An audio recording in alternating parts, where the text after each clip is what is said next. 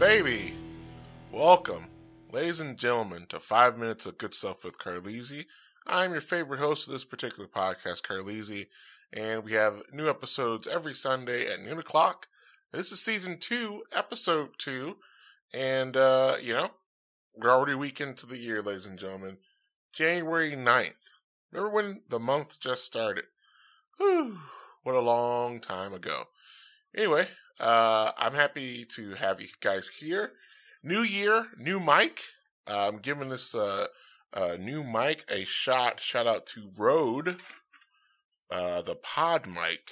Yeah, uh, they're not sponsoring me. Maybe they will one day. They're in Australia, so um, no, I doubt they'll sponsor me. But uh, very exciting things.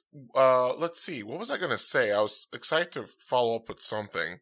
Um, as far as the first week of New Year's resolutions, man, not much walking's happening. It's freezing cold out there.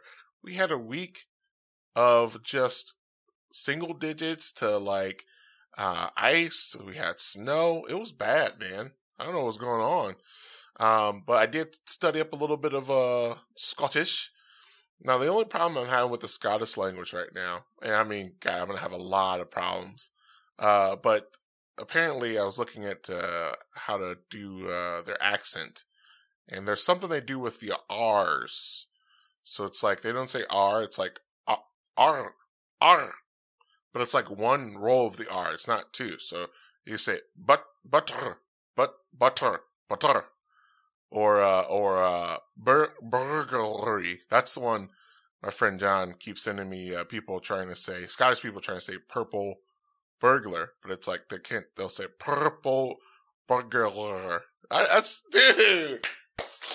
Dude, that's pretty good, man. Getting the hang of it. Getting the hang of it.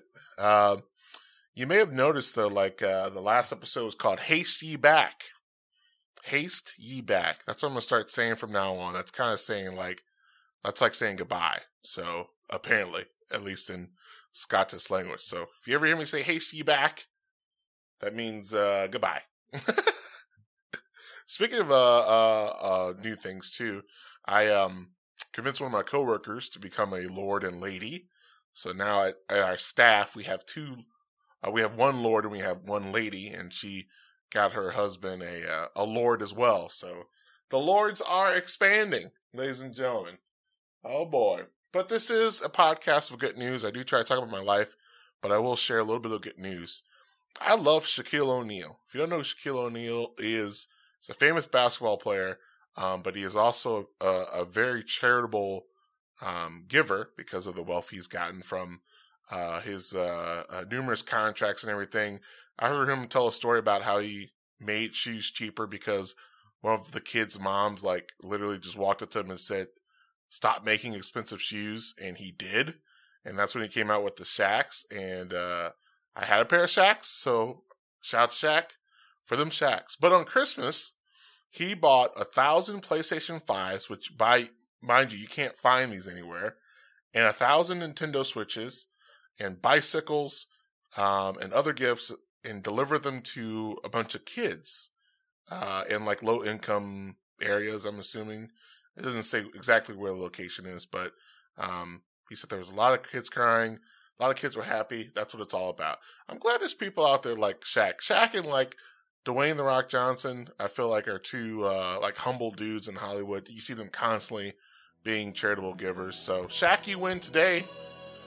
Appreciate you for all the good you do. And uh, hey, man, we're keeping this train running, baby. One year, two weeks. Go. All right, haste ye back, boys. Haste ye back.